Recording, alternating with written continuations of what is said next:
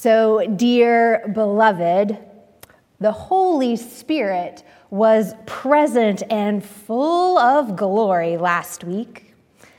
I have to admit that thank you doesn't seem adequate after such a Sunday. Second Church, you really know how to celebrate. How to celebrate through worship and fellowship and forums of learning and listening. As I had the opportunity to begin the day starting with a full dining room to witness the wisdom, wit, and gracious persistence of Michael Paul Williams as he continued to share Richmond's emerging story with us. And then a full sanctuary with splendid music and inspiring encouragement to follow Jesus and be extra together. How can we keep from singing with such stirring shared experiences? It was a day I will never forget, filled with so many saints present here in the pews and in spirit who have nurtured my faith and my call. Last week's gathering of beloved saints continues to fill my heart with gratitude. It is good news indeed that we are called to journey in faith together. And I know that you have your own collection of saints, of dear ones who have encouraged you in the faith.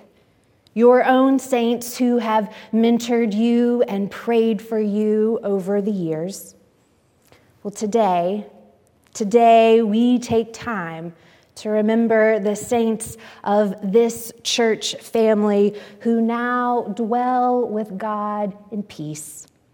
All Saints Sunday is an important reminder of our connections through God's love to those who have gone before us and to those who will come after us.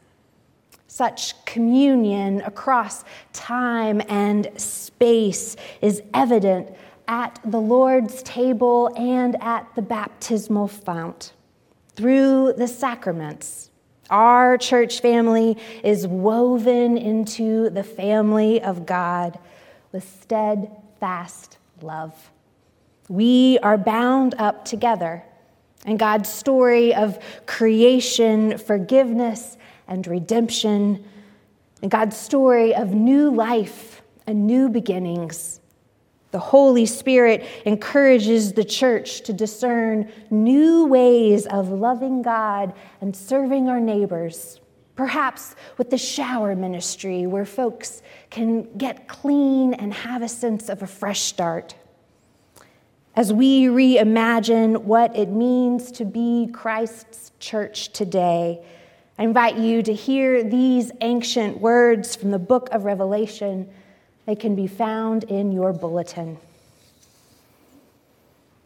Then I saw a new heaven and a new earth, for the first heaven and the first earth had passed away, and the sea was no more. And I saw the holy city, the new Jerusalem, coming down out of heaven from God, prepared as a bride adorned for her husband. And I heard a loud voice from the throne saying, "See, the home of God is among mortals. God will dwell with them. They will be his peoples, and God himself will be with them.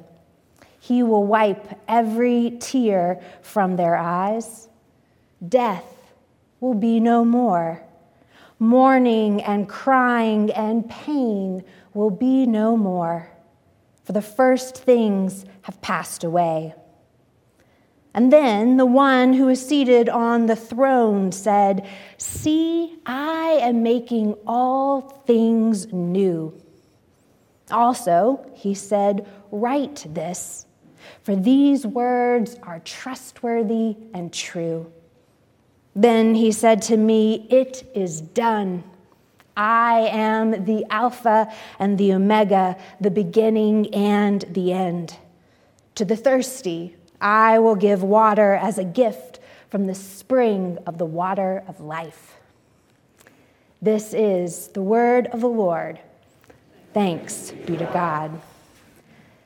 Now, Revelation is primarily a book of hope, addressed to seven churches persecuted by the Roman Empire.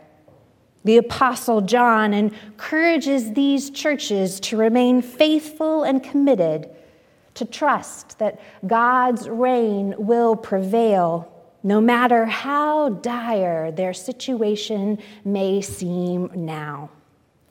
We understand that this apocalyptic writing uses symbolism and figurative language to describe God's coming kingdom.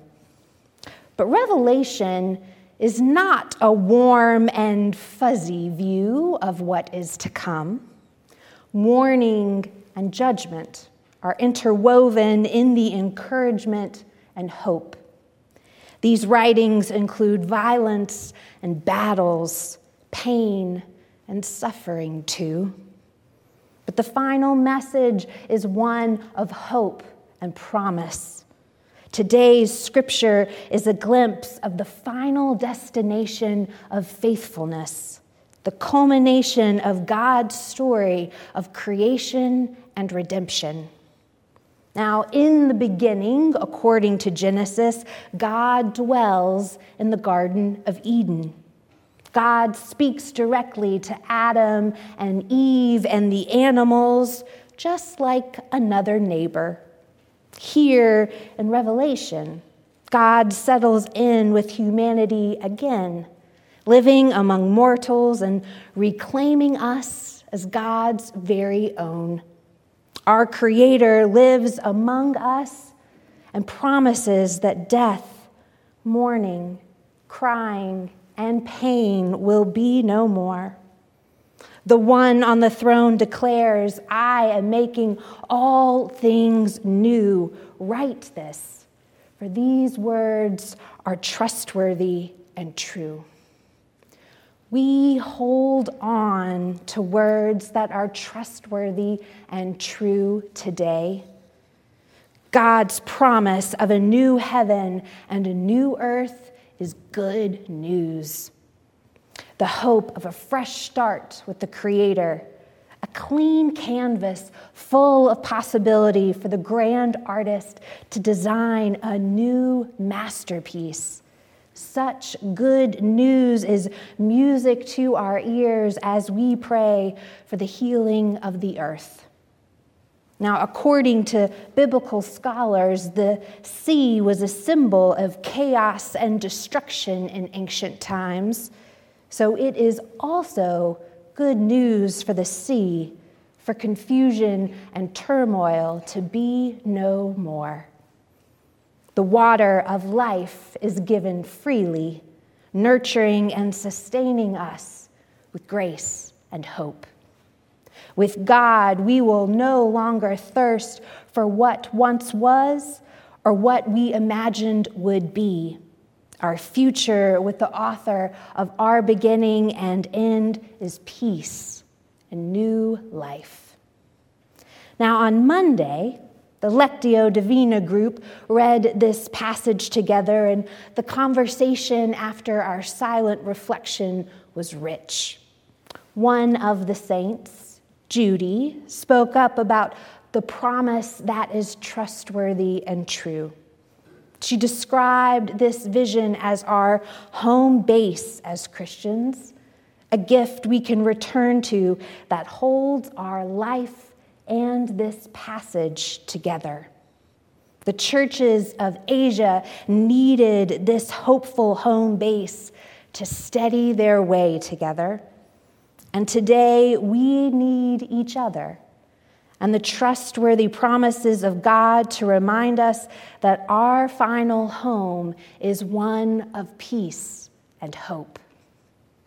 Through our own distress and darkness, we need God's reminders of steadfast love, and the power of goodness. Now, Samuel Wells, the vicar of Saint Martin in the Fields of London, knows something about the power of such reminders of God's love.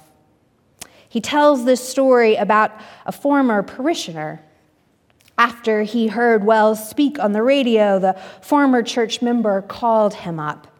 They had not communicated for over twenty years, but as soon as Wells heard the man's voice, he knew who was on the other end of the line.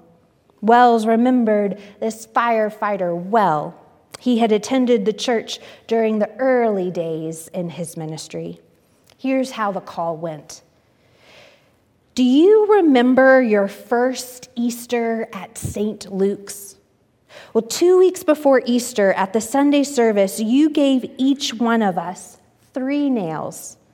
You said, put these somewhere where you'll be close to them every day. And on Easter morning, bring them back with you and put them in the fount and celebrate what those nails really mean. Well, the truth is, I never brought the nails back. When I took the nails home, he said, I knew what I wanted to do.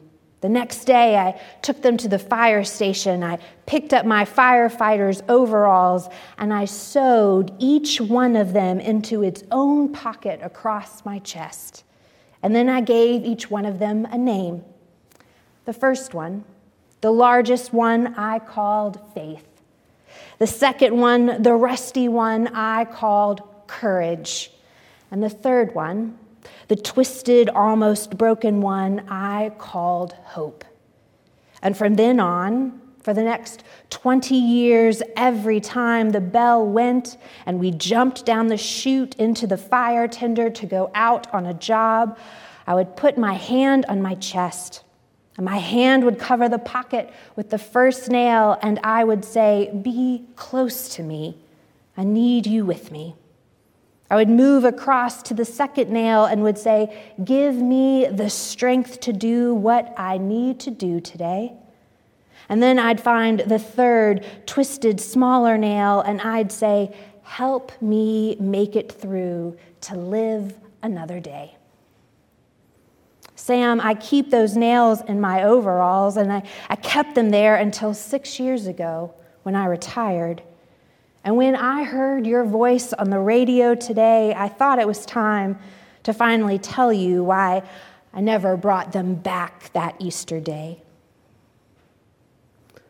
Wells was stunned and inspired by this man's story of faithfulness and trust. The nails, first given as a reminder of the passion and pain of Christ, had become symbols of faith, courage, and hope. Each time that firefighter was called to duty, he was grounded in the good news that God's word is true. He could face the chaos of his work with the presence, power, and love of God. He trusted the good news he heard on Sunday enough for it to guide him through the week and his work for decades. Those nails secured his hope in the face of uncertainty. Beloved, these words of revelation, these glimpses of what is yet to come by the power of God, these words are trustworthy and true. Backed with faith, courage, and love, such a vision can steady us through a storm and offer refuge in the night. When we feel lost and overwhelmed, God's word and our community of saints can remind us of God's promises and hope. It is good news indeed that our beginning and our end rests in God. And this is good news for us to celebrate. So let us receive the gift of the water of life and live courageously, trusting in God's word every step of the way. May it be so. Amen. Let us pray. Eternal God, you are our Alpha and Omega. You are the source of our beginning and our resting place at the end. Help us to trust your promises of hope and new beginnings. Lead us to share your love with faith and courage. Strengthen our hearts for the journey ahead until we join the saints of light. Amen.